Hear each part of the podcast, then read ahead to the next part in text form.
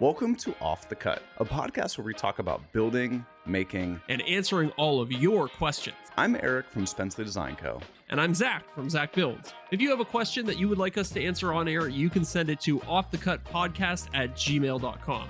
You can find both of us on YouTube, Instagram, and unfortunately, because we have to keep up with the kids, you can find us on TikTok too. All right, now let's get into the show. Good evening, everyone, and welcome to Off The Cut, episode 49. We're up in Toronto. Today is known as Tuesday, January 24th, 2023. But here in Ohio, today is respectfully dedicated to the food of the day. And Zach, I'm sorry. I'm sorry for this one. Oh, no. Food of the day is beer. Well, you know, I can only get so mad because I do love me a good beer. How is your dry January going? You know what? It's been going very well. It's still going strong? Know, yeah. Okay. Yeah. I haven't touched a drop of alcohol. Nice. Yeah. You know, the shakes were pretty bad for the first 2 weeks. Yeah. And then... got the DTs, but yeah. No, it's funny. You know, one thing that I realize about booze, it's like, you know, even if you have like 2 or 3 drinks, or at least I find this anyways, it screws with my sleep a little bit. So I've been feeling much more rested, especially on the weekends. You know, yeah. You go out with your friends, you have a couple cocktails, you come home at 12:30. And then you wake up the next morning at 7:30. It's like, you don't get the best night's sleep when you do that, right? And it kind of puts you at a disadvantage for the rest of the week. You're already starting the week with a sleep deficit. So I've been feeling a little bit better rested. I guess that would be the way to put it. So when you say that you feel like it messes with your sleep, do you feel like you wake up a lot through the night? Or do you wake up in the morning and be like, I just don't feel well rested? Yeah, more the second one, but definitely I do find that I'll be more prone to waking up in the middle of the night if I've had a couple drinks, but more so just the feeling of waking up in the morning, be like, I didn't get a great night's sleep last night. I definitely echo that. I feel the same way a lot of times. Yeah, for sure. It's just, I think it's pretty scientifically proven that drinking alcohol is not good for your sleep health. Well, yeah, I mean, you're consuming a controlled amount of poison. Yeah, it's so true. It's so true. Of course. I mean, I don't know. What I hate is I've definitely noticed this as I've gotten older. I mean, hell, I'm 30 now. Practically dead. I know. Yeah. I can literally have, I don't know, say tonight when Miranda gets home, if we're like, hey, do you want to have a glass of wine and just, you know, chat for a little bit and then, you know, go to bed or, you know, an hour and a half or so later. Dude, if I have one drink and then go to bed and I didn't have some water or some food to go with it, I will wake up in the morning and feel hungover. And I had one drink. Yeah. It's not a full hangover, oh my God, my head is pounding. But it's I don't feel good. Yeah, I don't feel good. I just don't feel that crisp full night's sleep feeling. Right. Yeah. Right. But my hack to that is you always drink a Pedialyte or a liquid IV or Gatorade. Yes. I've heard this before. You got to, man. The problem with me, though, is that I don't keep any of that stuff in the house. Oh, you have to. I know. It requires thinking ahead, which I'm not good at. Yeah. One of my buddies has got a Costco membership. So whenever he goes, I was like, hey, pick me up the 30 pack of the little powder thingies that you mix powder, in. Yes. Yeah. I actually had one of those companies approach me on Instagram. Like, hey, would you want to do a sponsored post? It was it was a powder that you put in your drink and it was supposed to be a hangover cure. Huh. And I was like, yeah, I don't know. Probably not for me. No. I was interested in trying it, but I was like, do I really want to make my Instagram page into an advertisement for...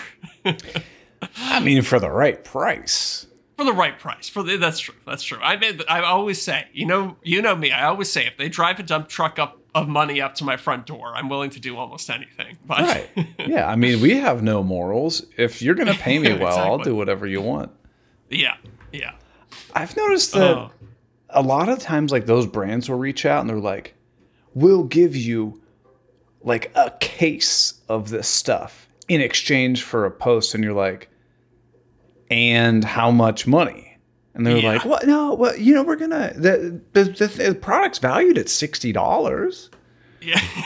Yeah. Like, great. Yeah. Answering this email wasn't worth $60. It's funny. I was like, when I was, I don't know, my early 20s, I had a friend who was a pretty good skateboarder. Okay. And he was like, dude, I just got sponsored by PBR. And really? Was his name Tony? No, but so, and I was like, oh man, that's so cool. And I was like, so what's the deal? Like, how does the sponsorship work? He was like, well, basically they send me a free case of PBR every once in a while. I was like, in exchange for what? Just him like wearing PBR stuff all the time? I don't know. That's a good question. I'm not sure what the exchange out the other side was. I think maybe just to have him be seen drinking it. I don't know. I mean, for them, like, what's a case of a product cost at you know, the manufacturer cost? Probably like a $3 case. Or something. Yeah. I was going to say like $5. Yeah. Yeah. Yeah. Huh. Yeah, that's classic. And he was pumped on it. So it's, look, you know, if you get people at different stages in their life, when you're a broke college student, if somebody's like, hey, I'll give you a free case of product if you promote this on Instagram, you might be like, yeah, sure, I'll go for that. Can you imagine you being 20 years old and somebody offering you free alcohol? You hit the jackpot. Exactly. Right. Exactly. Could you imagine if you had started your Instagram or YouTube career like right out of high school? No, I can't. I honestly, it would have been a completely different life. But that being said, you know, when I was in university, YouTube was like a relatively new thing. And I don't think there were a lot of people really making any money on YouTube. So it's interesting. Like, we are kind of latecomers to the scene. But we've also entered it when it's a much more mature industry and there's more opportunity to like monetize your channel and stuff. So unlucky in some ways that we didn't do it sooner, but also lucky in other ways that there are the opportunities there are now.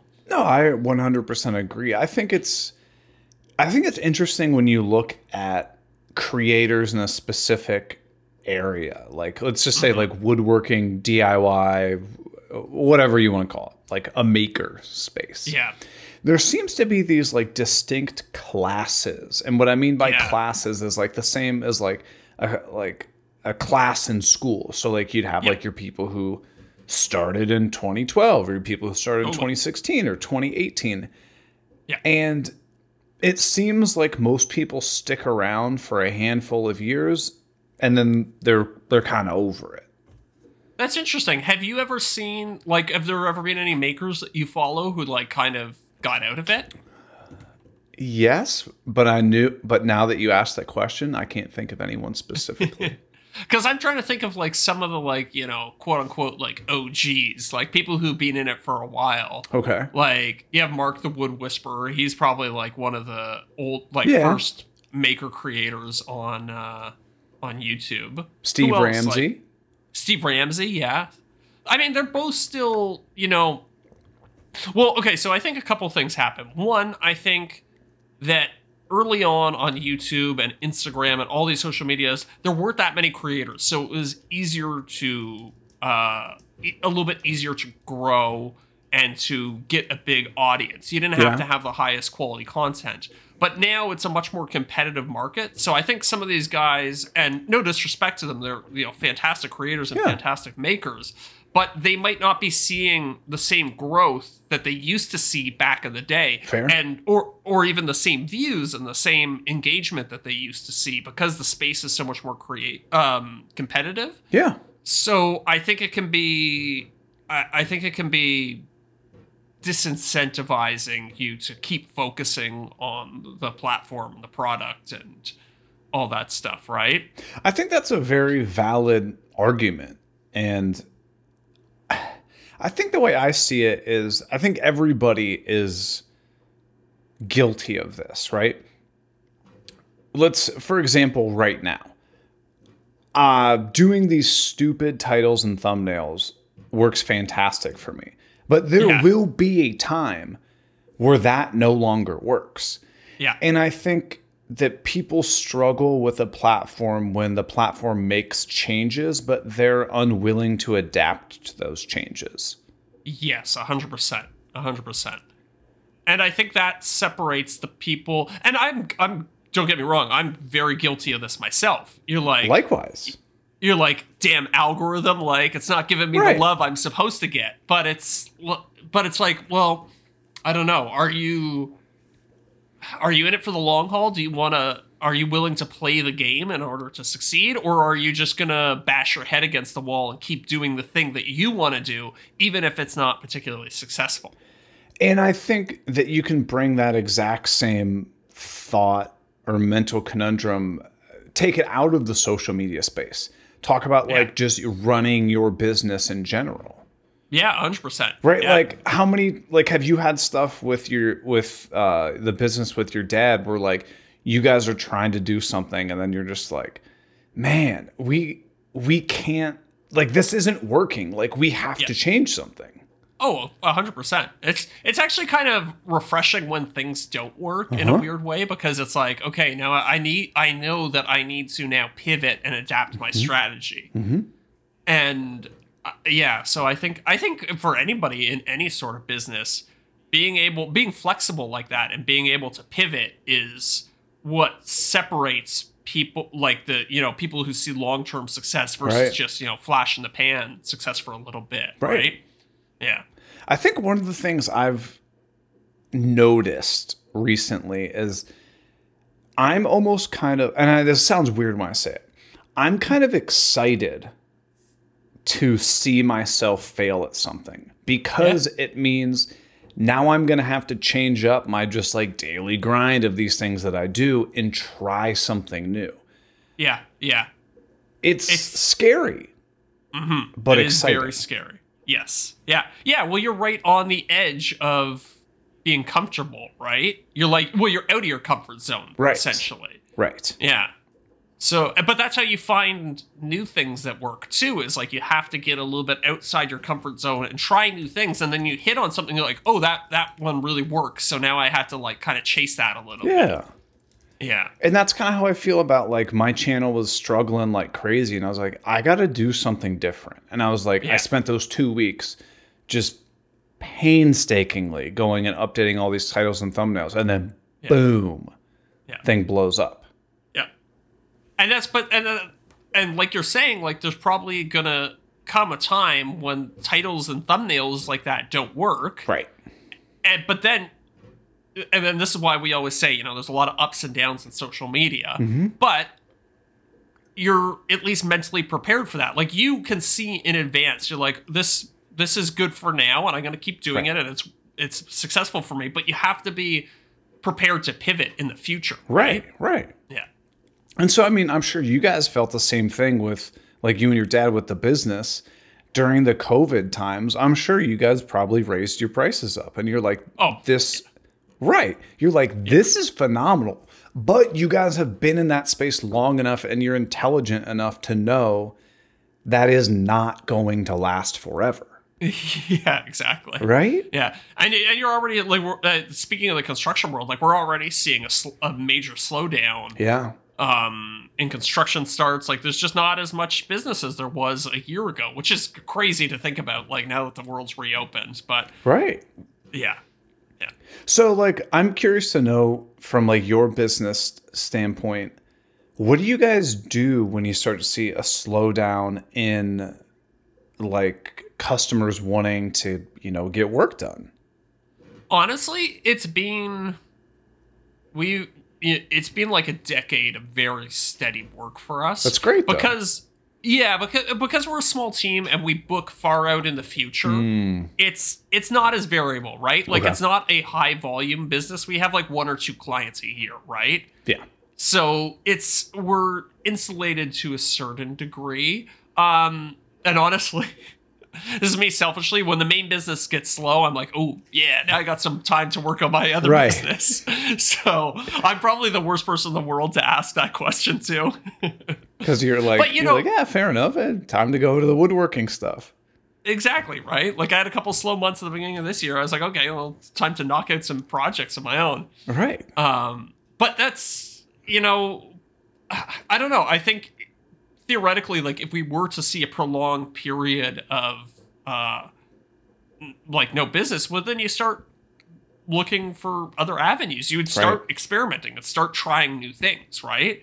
Yeah, it's like, okay, do you guys get into building furniture for people or something? Like, exactly. Or do you switch up the advertising method? Do you start sending out mailers? Like, all these little things. So it's, I think the key to being success at any business venture is like not being afraid to try something new that's unknown. Yeah. Yeah. Which is hard. Yeah. Yeah. I also think it'd be boring. Like, if I do just rinse and repeat the same thing over and over and over, I'm going to get tired of it.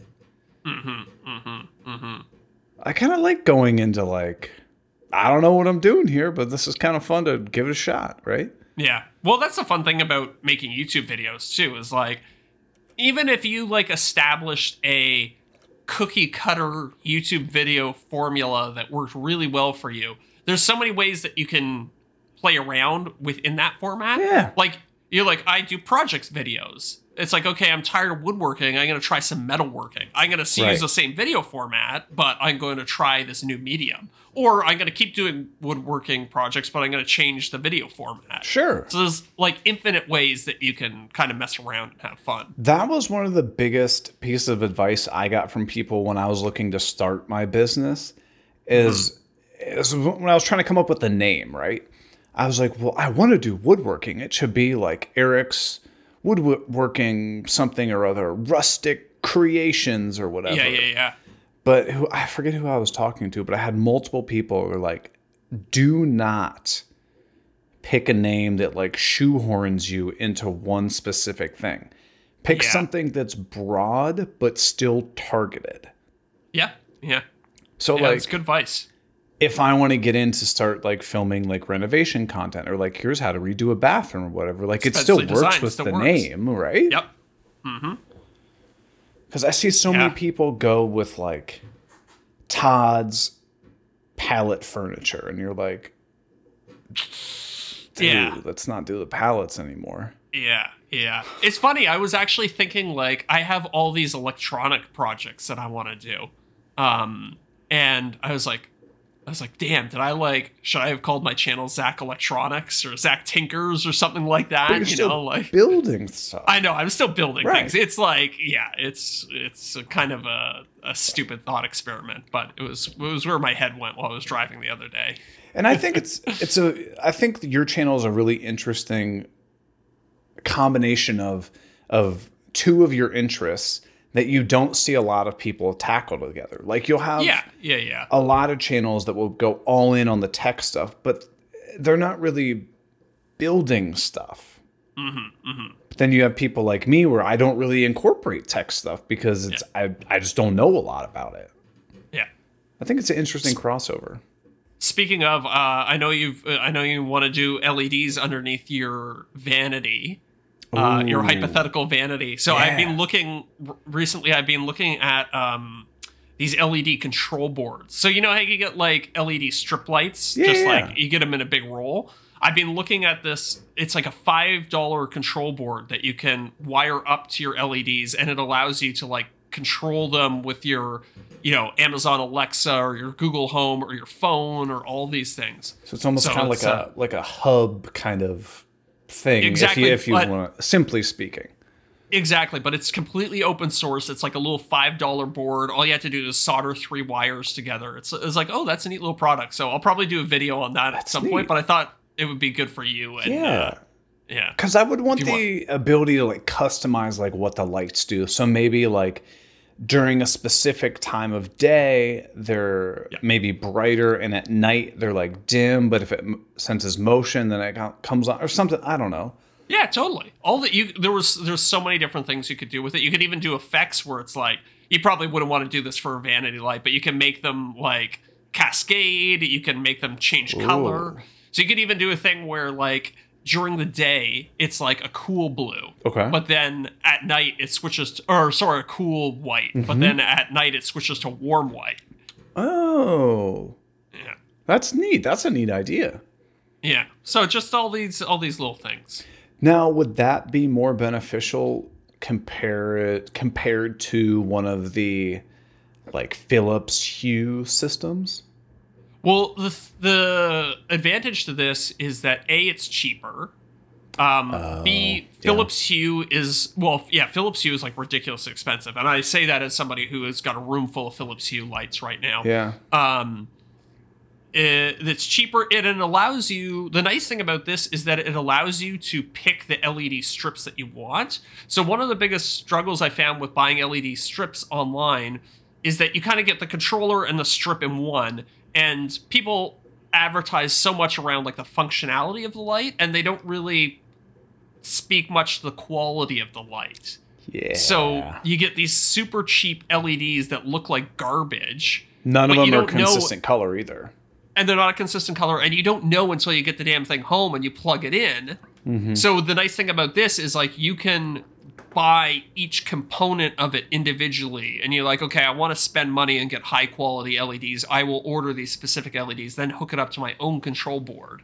So I like that. And it's kind of, instead of going with like the all-in-one package, you're kind of single sourcing your components and building your own system. Exactly. So it's like truly DIY. I think that's a neat idea. I would be very interested to learn more about that. Yeah. So I'm thinking if I have time, I'll probably I'll order all the parts and do a video on it in March or February. Huh. Yeah. I like it. That's an interesting idea. Well, what else have you been working on? Anything exciting? Anything crazy? Nothing too crazy. I got some fun stuff coming up. I got the my next retro game console coming out. How'd the Xbox one do? I actually watched it the other day. Yeah, so I changed the title and the thumbnail on it, and now it's blowing up. So I'm pretty happy about that. Yeah, so my new strategy is to come up with insulting thumbnail or insulting titles. Ooh, remember, great. I was telling you that my the one where I dyed the power tools, I just changed it to your tools are boring. Okay. And that blew it up. And then, so for the Xbox one, I started with, I can't remember what the title was. It was like, my Xbox isn't like the other Xboxes or something silly like that. Hey, but silly titles work. So I changed it to your Xbox is now obsolete. Oh, that was a good one, Zach. That was good. And that was good. Yeah. So I'm thinking for my next title, for my next video, I'm probably just going to call it like, hey, crap bag, your penis is small and your wife is going to leave you. I love it. That's perfect. I'm expecting that to really blow up. Or just title it Your Mom. Your mom. Yeah. That'll get people going. Yeah. So what's going to be different about the new retro console? Is it going to be like the PlayStation version? No. So, the one I have coming out, it'll probably be coming out this weekend, is like it's a mini PC. So it's like really small, but it's super powerful.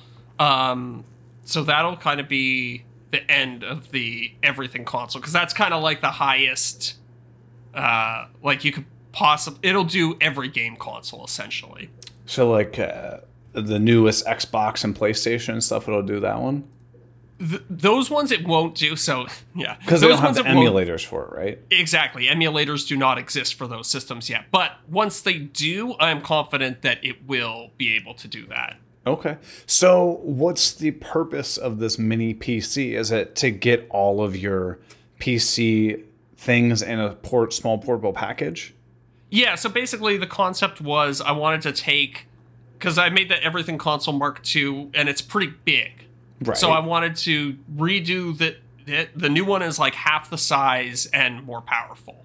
So it'll be much more compact on my media center. It's cooler design. It's a little bit more powerful. So yeah. Now with it being more powerful and smaller, is it also substantially more expensive? Well, the last one was free because my buddy gave me all the parts for it. From the work laptops, right? Yeah, okay. Exactly. So this one, it cost me, the computer itself, like all the computer parts, probably about $700-800. So it's not too bad.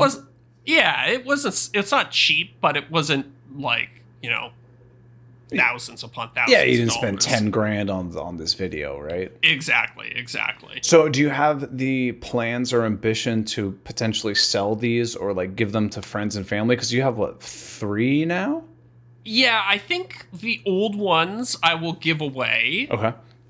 Because, yeah, I literally don't need them. I was actually going to give one to a friend of mine because his kids wanted it, but we haven't been able to link up and make it happen. Perfect. And then I don't know what I'll do with the other one because I kind of scavenged a bunch of parts out of it to make the new one.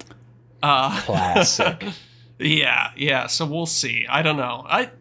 Part of me just wants to like keep them on a shelf in the background as kind of like props or something, but we'll see. Like a progression of like, here was idea 1, here's 2, here's 3, here's 4, and like look how much better. I think exactly. That's neat. Yeah, and it's funny because I keep filming these videos and I keep going back and shooting little B-roll clips of the old ones because like the new one, it's like, oh, it's so much smaller than the old one. So I was like, okay, I need a bunch of shots where there are size comparisons. Right. So it's like, I don't want to get rid of it and then need it for a future video, but we'll see. That's fair. That's pretty esoteric concern. Yeah, I mean, like, if you don't have that B-roll clip, like, does it really matter? You know what I mean? No, it doesn't at the end of the day. I'm sure you could always pick another clip where, like, you're holding it in your hands and you'd be like, but look at my hands compared to this thing, right? yeah, exactly. No, that's a good point. And I also went the other day and I met a guy off Craigslist and I bought this phone. So I'm going to try and use this as a basis for a mobile retro game console. Oh, that's interesting. That's probably that's a future project. That's pretty far away. But I'm thinking I'm going to try and open it up, make a new custom cooling for it, see if I can wire together 2 batteries in parallel and make a little mobile game console like a Nintendo Switch.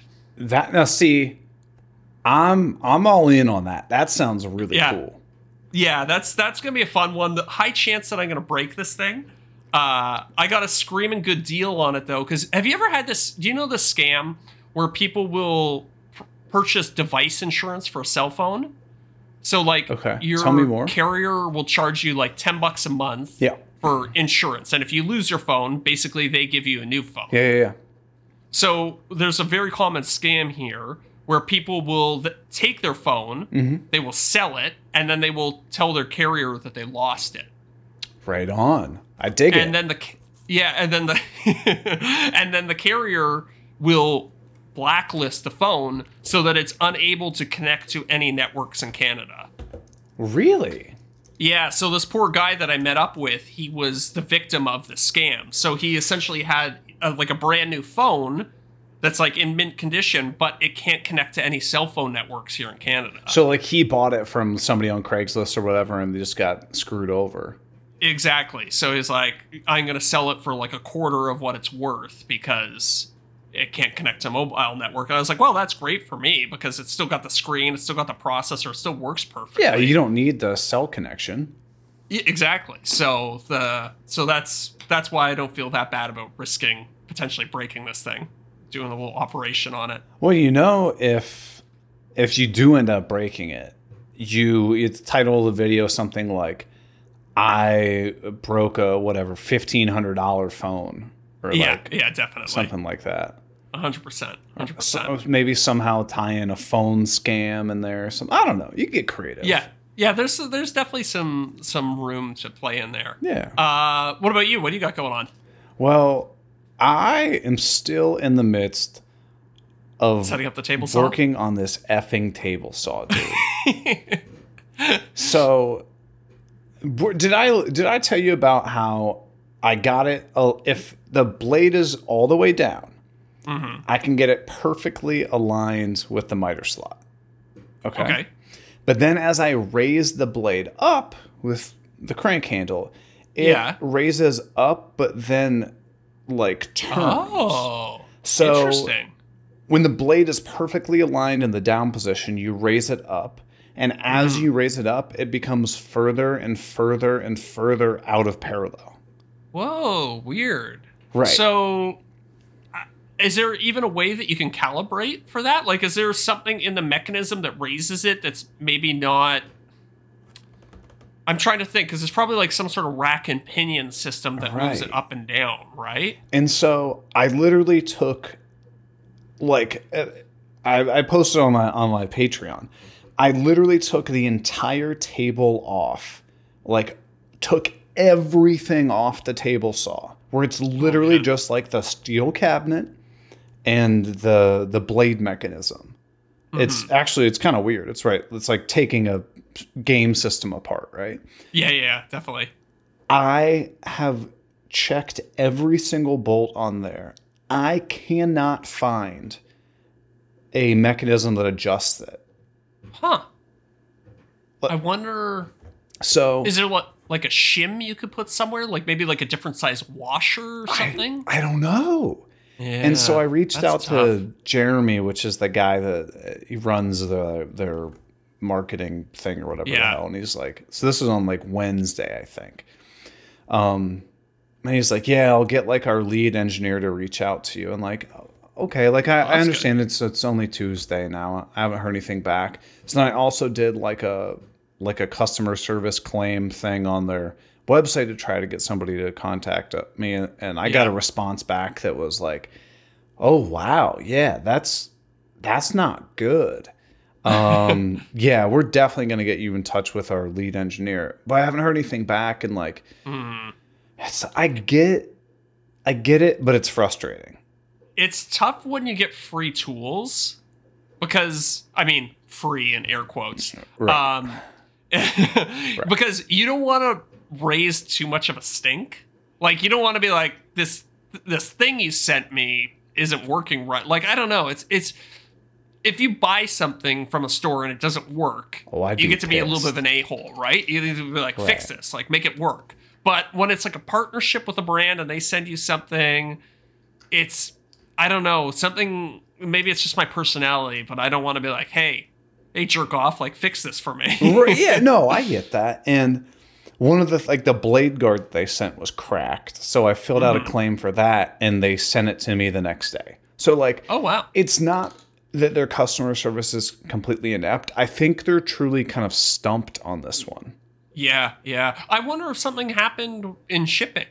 Like, is it... That's the only thing I can imagine. Is there a potential that, like, it dropped and, it, you know, like, maybe the guy dropped the pallet jack or something and...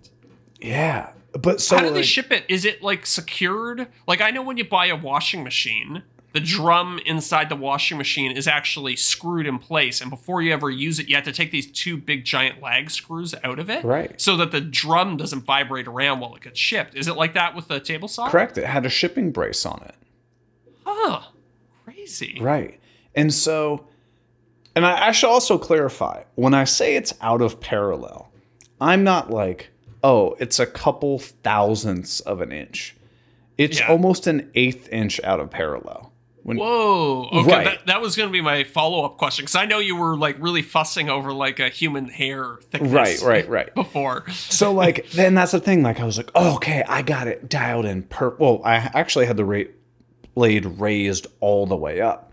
Got it dialed in within like 1,000th of an inch. I was like, money. Yeah. Then I lowered the blade and I just looked at it and I was like, huh?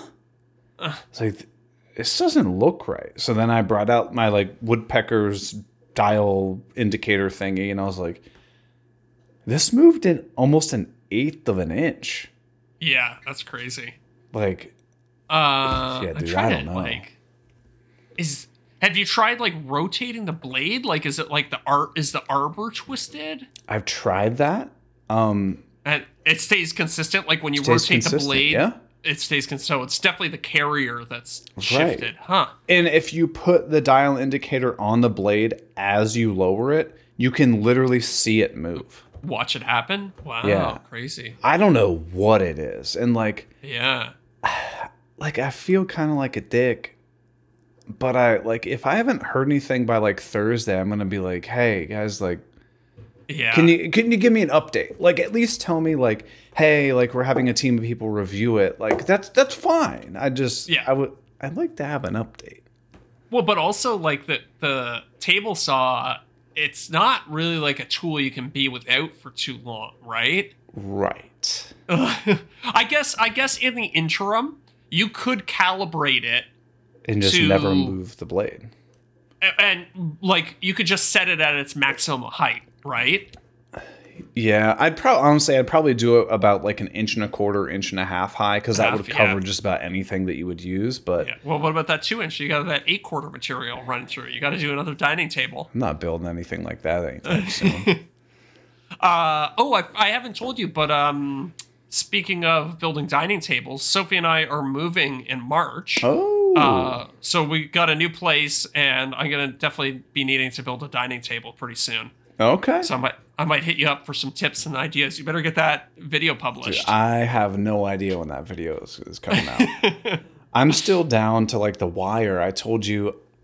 Well, this is actually quite a predicament that I got myself. I'm going to save this predicament for the after show. Okay. To briefly summarize, I got paid for something that I didn't do. Oh. And I have no intention of doing. I got the email alert today, and I was like, why did this person pay me? No. Okay. But we'll talk more about that in the after show. Okay. Cause yeah, I've got some questions on that front. I got some questions. As do I. But no, the dining room tables video's done. Mm-hmm. Just waiting for it to come out. I don't know when it's going to come out. And like, we're in this like lull where like our lease is going to end here in like August or September. And it's just like, well, do we get like a 6-month lease? Do we just like move? But then we'd want to get a house shortly after that. So like, we're not really sure what we want to do. How do leases work down there? Do you have to sign for... Because the way it works here is you do a year... for like, when you first move into place, you do a year. Mm-hmm. And then basically that just becomes a month-to-month relationship after that. Ours are different. Like, depending on how long you renew your lease for, they'll typically be different rates. So, like, a month-to-month is typically the most expensive. But like if you would sign an additional 12 months, then you can get like a substantially lower rate. Oh, interesting. Is that like an Ohio thing? I've never heard of that before. It's been every apartment that I've ever seen. Really? But it could just be a coincidence of the apartments that I've been to. Hmm. Yeah, because the way it works here in Toronto anyways is it's just like... flat monthly rate. You do a year up front, and then it just automatically converts to month after that. And it's, you know, do they have the ability to change your rate or be like, let's hypothetically say, Zach, you've been at this place for 18 years. Yes. So if it depends. Most places are automatically rent controlled. So if you stay in the same place, the most they can raise it every year is some fixed number by the government, which is usually tied to inflation. Sure. So, you know, it's usually like 2-3% a year or something like that. Sure. Okay. However, any building built after 2018 in Toronto is not rent controlled, so they can just put it up to it's in 1-year increments, but they can just put it up to whatever they want at the end of a year. Huh. Interesting. Yeah. Yeah. Well, do you know there are also some people who are in huge favor of charging exorbitant amounts of money for rent. There are new patrons. Oh, our new patrons. Yeah. Well, it's a good thing that they're taking some of their proceeds from their rental income and giving it to us. That was a really bad segue, but I was like, we're 40 minutes in. I almost forgot about the patrons. So new this week, we got an Odie's Oil fan. Adam McKeon. Nice. Adam, I hope you don't actually use Odie's Oil because I don't know about that. And an apprentice, Lonnie Miller. Oh, nice. That's second female patron. I like that name. I believe so. Actually, you know what? I've met a couple Lonnies that are guys too. So it's a nice name, though. It is a nice name. It is a nice name. And then we've got our returning top tier patrons. We got Luke Schmidt, Derek Jennings at Pecantry Designs. Was that that was a very womanly whoo? I was trying to do a little celebration for each individual one, but now you made me self-conscious about it. No. I'll pause after each person. Corey Duvall. Whoa. And I don't know. This is asinine. I'm going to stop. Yeah. That was uncomfortable. That was insulting to all people groups.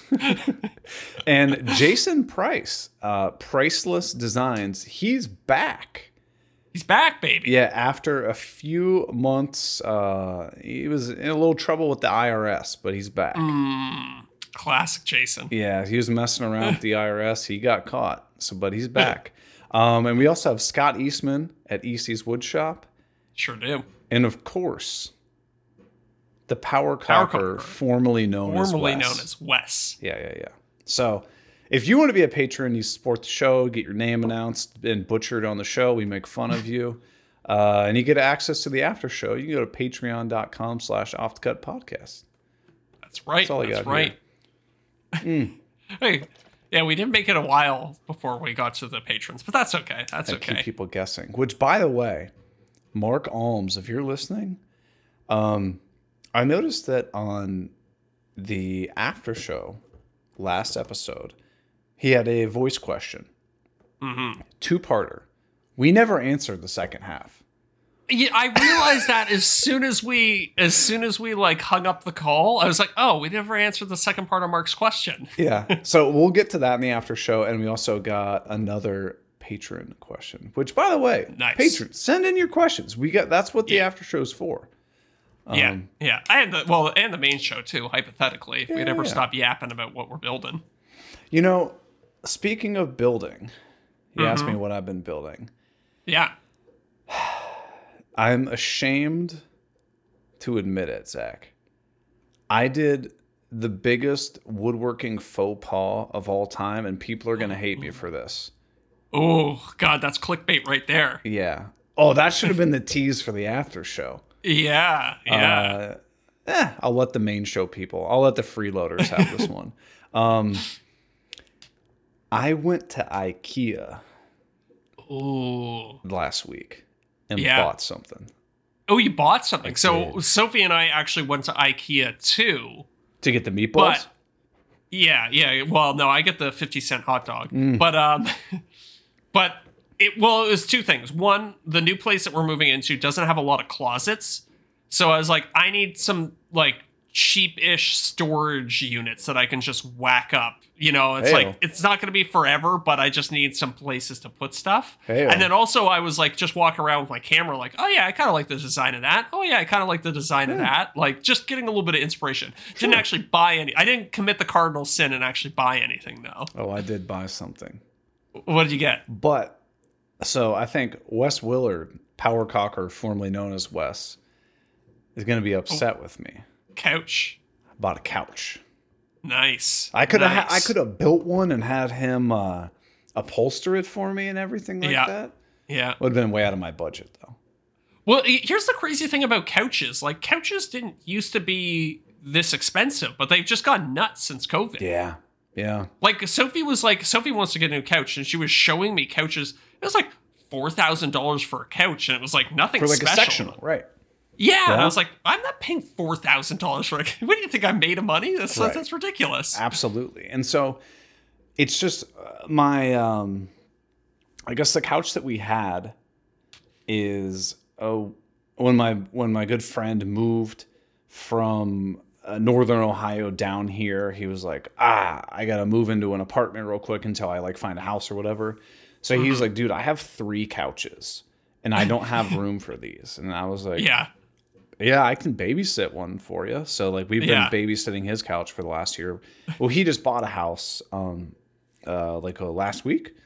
And so he was like, well, I need the couch back. So I was like, yeah, dude, of course, it's your couch. And so we're like, what are we going to do without this couch? So we also aren't going to be in this apartment for a substantially long period of time. And I was like, I don't want to buy like a real nice couch, then have to move it, bang it all up, rip it while we're moving. Like, I'll just get something cheap. Yeah, fair enough. It's a good play. I actually have behind me here, I've got a little office couch. Oh yeah, it's a beauty. Yeah, bought it. That's a Craigslist find, $250. Bought it from a couple moving out of town, and Bing has promptly destroyed it. So that's I don't know what material you got for your couch, but that's a big consideration for me with future couches. It's like, can the cat get her claws into it and destroy it? Oh, yeah, that's fair. That's fair. Yeah. So far, no issues with the cat. But I put the scratching post right next to it, and she just seems like she goes to the scratching post, and she's good. Perfect. Perfect. Yeah. My cat destroyed this other couch that we had back in the day. This is a project I've never gotten around to actually doing, but I took one of the cases from it, like, you know, like the big like backrest pillow is probably, you know, 3 feet wide and 1.5 feet high. So we eventually tossed the couch, but I kept the case. And I was like, I'm gonna make this case into a scratching post for her because she loved to claw it so much. Okay, I dig it. Works well. She likes it. I never actually got around to doing it. Fair. But kept the case. I still have the case. I found it in the closet the other day. I was like, oh yeah, I was gonna do something with this. Are you a classic hoarder, hold on to a bunch of stuff? You're like, well, yeah, I thought about making a video out of this. Yeah, definitely. But now that we're getting ready to move, I've been doing the most satisfying thing in the world, which is going around the house and just filling up garbage bags full of, don't need this, don't need this, don't need this. Yeah. Yeah. I out of my office. My office is not big. It's like 100 square feet. Yeah. I threw out 3 garbage bags worth of stuff. Hell yeah. The other day, and did the same thing, like went into my closet, any clothes I hadn't worn in a couple of years, like that's going to Goodwill. Yeah, absolutely. Yeah. I dig it. Well, actually, I want to touch back on that, but the reason that I brought up the IKEA thing, listen to this, yes. Right? Okay. So if you're buying a couch, it's obviously going to be massive, right? Yeah. And this is just like, you know, like a 3-seater couch is what, I don't know, like 6 or 7 feet long and, you know, like something like that. So I have a Honda Civic. I'm not getting this couch in the Civic. I was going to say, did you, you didn't get in the Civic truck? So I was thinking, I'm going to drive down to my mom's house, get her car, drive back up to IKEA, then drop the couch off at my house, then drive back to her house to drop her car off, and then pick my car back up and then drive back to my house. And I was like, that's going to be minimum a 2 to 3 hour exchange. It's a day. Easy, right? So then I was like, oh, hey, I'm going to do this. But I'm first going to go on Ikea.com and I'm going to buy this sofa for like an in-store pickup. Right, so I don't do this whole rigmarole and then find out they don't have it. Yeah. Well, right next to the in-store pickup button, they had the delivery button.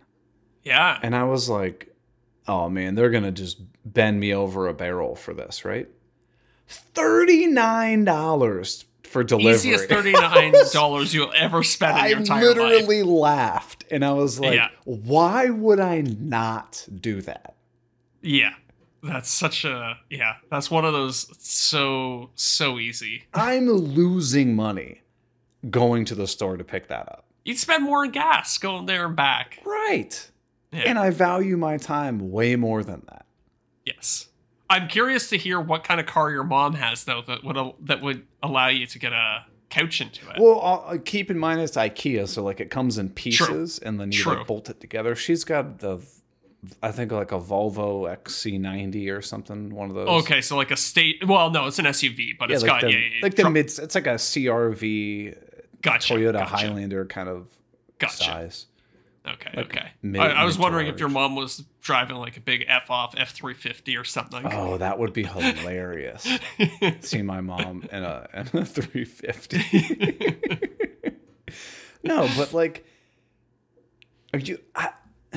People need to value their time more. Like if you go online and you're going to buy something that's going to be this huge issue to get to your home and it's $39 to get it delivered. Yeah.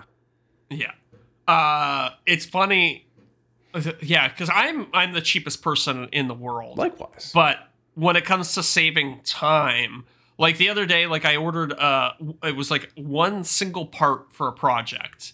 Right. And it was like a $40 part and shipping on it was $30. I know it hurt, but it was, and it's also a place that's in the city. And I was like, it's like 45 minutes to get there. It's 45 minutes back plus gas. I was like, it sucks, but I'm going to pay the $30 for shipping because it makes way more sense to do that versus me going out there and picking it up in person. Absolutely. Yeah. I've gotten to the point where like I value my time so much that I'm willing to spend a couple bucks on something that saves me a tremendous amount of time. Yes, exactly. Exactly. I can't get that especially back. When it's like a full day like that, right? Or, you know, half day or whatever it is. It would be a full day realistically. And like, so imagine you're driving to the store in the city and then there's some BS traffic jam. Right. Yeah. I was going to my parents' house this weekend to get to dinner, and I called my dad. I was like, "Hey, I'm on my way over." Dude, we got stuck on the highway for an hour and a half. Literally didn't move. Oh, that's brutal. And he lives like 20 minutes away. Have you ever been in one of those traffic jams where it's so bad that people just start getting out of their cars and wandering around? That's what people were doing. People were parked on the highway. Yeah. Yeah, I remember once I was going to my grandparents or something. I was pretty young at the time, but there was such a bad traffic jam that people got out of their cars and were starting to play Frisbee in like the median between the roads. That's awesome. Oh, yeah. God, that's bad. You know, I got this that popped up the other day, and I wanted to ask you if you had gotten this. Let me pull it up. So I was on Instagram. And you know how you get these random pop-ups on like the top of your screen like that? Yeah. Okay. Yeah. Ooh. So this one, did you see what it said? Something about a meta expert, right? Yeah. So I got this pop-up and it said, "Speak with a meta media expert. Connect with your meta media expert to get free strategic guidance and recommendations to help you reach your goals." Oh, interesting. So then you go on there and then it looks like this. It's like your classic Facebook page, right? Yeah. Yeah. And so I ended up signing up for it. Haven't heard anything. It says, "Exciting news. We've been noticing all the effort you've been investing into your content strategy for our platforms. You have the opportunity to be connected directly with one of our media experts to receive dedicated support through strategic guidance and recommendations of how to grow your creator presence. Fill out the form below so the media expert can connect with you via email to schedule an introductory call." So I signed up, haven't heard anything. Yeah. I'm curious to hear how that goes for you. I mean, it sounds like they heard they watched your video about how you lost half your business. And like, damn, we better reach out to this guy directly. But you know what I'm going to ask when I'm on the thing is I'm going to say, "Why the hell did you demonetize my Facebook saying that I'm not providing original content when the only thing I've uploaded is my videos?" They'll be like, "Oh, it's a software glitch. We're sorry." Right. Oopsies. So sorry. Like it drives me nuts, man. Like, yeah, the whole Facebook, Instagram thing is such a nightmare.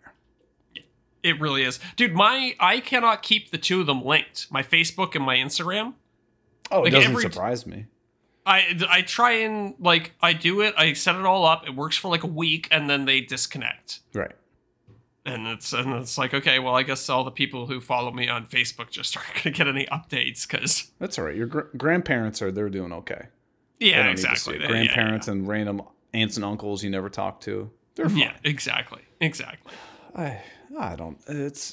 I'm so over the Instagram thing. Like, I think it's dying. I think it's going to be dead. Yeah. In the next year or two. It really doesn't seem, I don't know. It just, the juice doesn't seem to be worth the squeeze on Instagram anymore. When's the last time you've gotten a paid partnership on Instagram?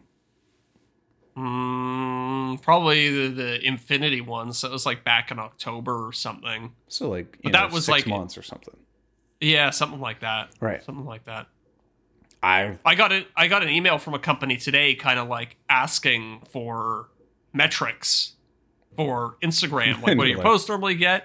And I was like, here you go. Like, here are the stats. But, like, here are my YouTube stats that are, like, 10x, right, 20x. So I was like, you know, if you're looking to do an ad spend, like, your money might be better spent there. Right. I've gotten a couple people just, like, kicking tires about Instagram stuff. And then you just never hear back from them. Yeah. Well, it's hard because, like, on YouTube, you have this big project. You have this, like, you know, big narrative, the project, you got a video. People are willing to sit through like a 30 to 1 minute ad because they want to see the rest of the content, sure, right? It's like the way commercials work in a normal TV show. Right. You have a little commercial break. But on Instagram, it's like you have to make the whole thing dedicated to the ad.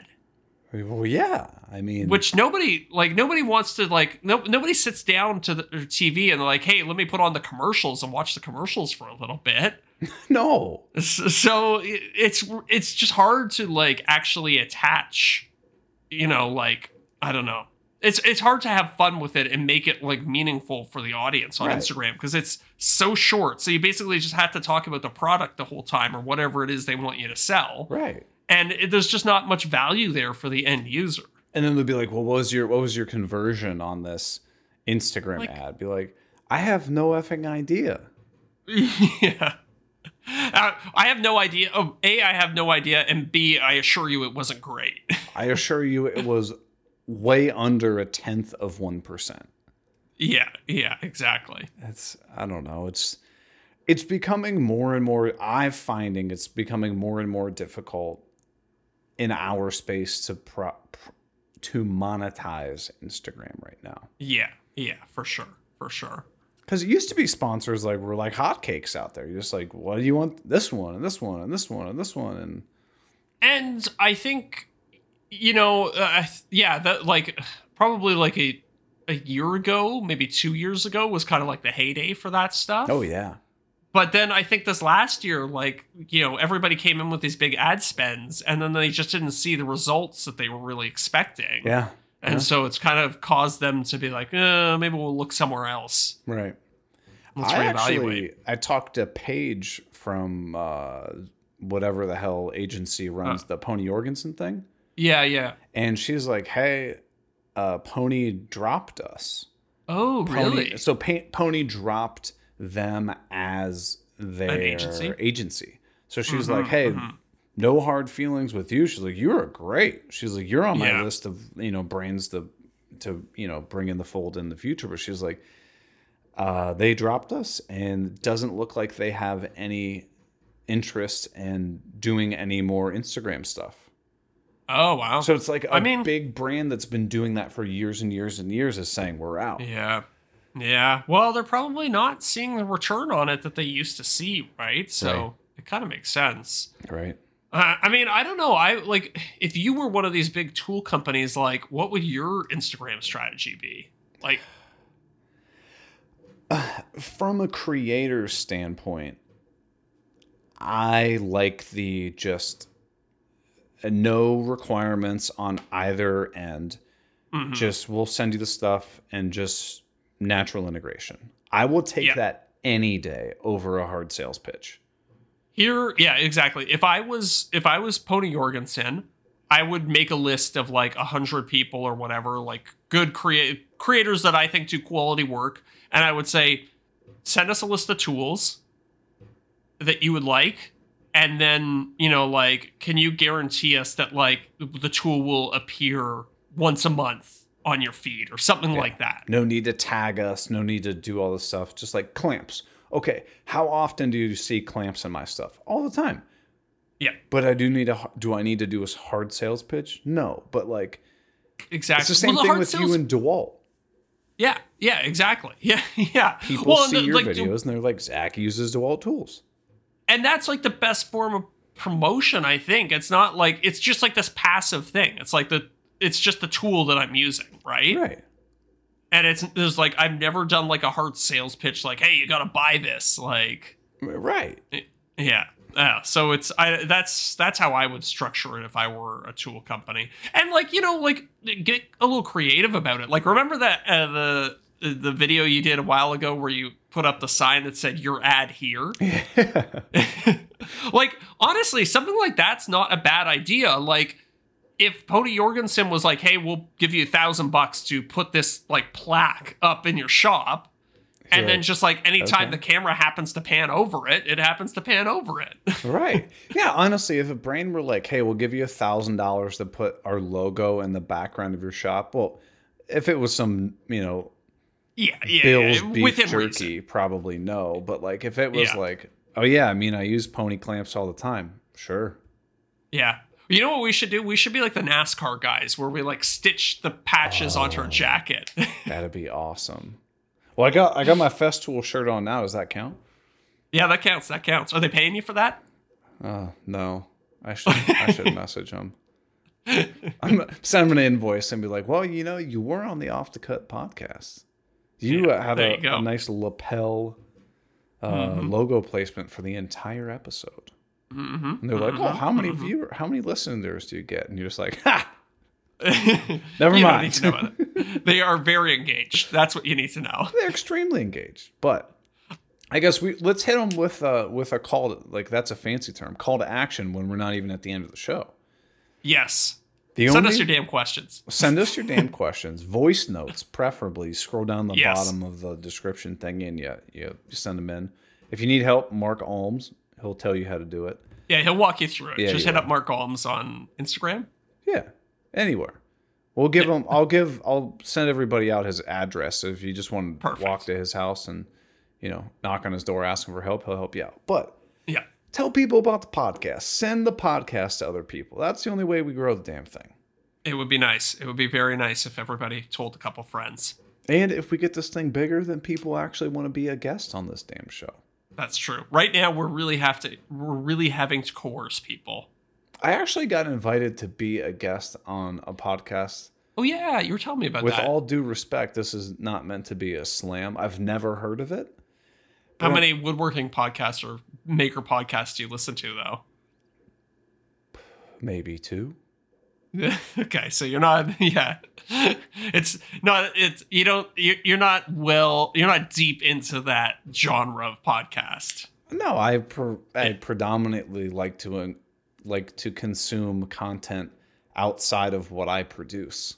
Mm-hmm. It's more interesting to me. Yeah, totally. But yeah, I got invited to this other podcast. I told him I'd do it because, you know, people have joined my podcast. I can join theirs. And I'll just be curious to see how they handle theirs, see if they have a platform that actually works or how they... What's the podcast? I don't know. I can look it up. Okay. Wrong question. I'm sorry. Hopefully they don't listen to our podcast. I don't think so. It's called Makers Figuring It Out. And I am not endorsing it because I have not listened to it nor been on it yet. Sounds like they might say some pretty radical stuff that you wouldn't want to associate yourself with. I don't know. But they sent me like a whole list of like questions. And I thought to myself thinking... I should probably write down some answers to this ahead of time. But then I also got to myself thinking, that's not how I podcast. I'm going to be winging it, baby. No, you're a seasoned professional podcaster. You can improvise with the best of them. You don't need to prepare. Or I'll be the politician answer. They'd be like, so what's your favorite thing about woodworking? And I'd be like, well, the other day I was at the grocery store. And just like go on the story that has nothing to do with what they asked. Yeah. I'd be good at it. That'd be good. I like it. Well, you know what? It's going to get me to listen to that podcast, so. You think so? Maybe. We'll see. Yeah, I was going to say, don't lie to me, Zach. Don't lie to me. It's one of those things. It's like, I feel like now I would, but 3 months from now when the episode actually comes out, I'm sure I won't remember at all. You won't care. Well, anyway, we're getting to the end of things here. I want to tell you about... What did I have? The thing that I got paid to do, but I didn't do it. Yes, that's what I want to talk about in the after show because I want to hear your thoughts and like how I navigate this situation. Yeah, I got some thoughts. I think. Okay. And we also got some questions for the after show, so we'll be busy over there. Hell yeah. All right. Well, if you guys want to join the after show, as always, head over to patreon.com/offthecutpodcast. We'll be over there. It's an entire another podcast. To, I don't know. It really is. It really is. We have fun there. We let loose. Yeah. You know, a little bit more swearing from time to time. Yeah. Sometimes we get drunk when we do it. Occasionally. That was one time. And hold on. There wasn't a we in there. That was a you. We were both plastered. We were both so drunk. You finished like half a bottle of whiskey.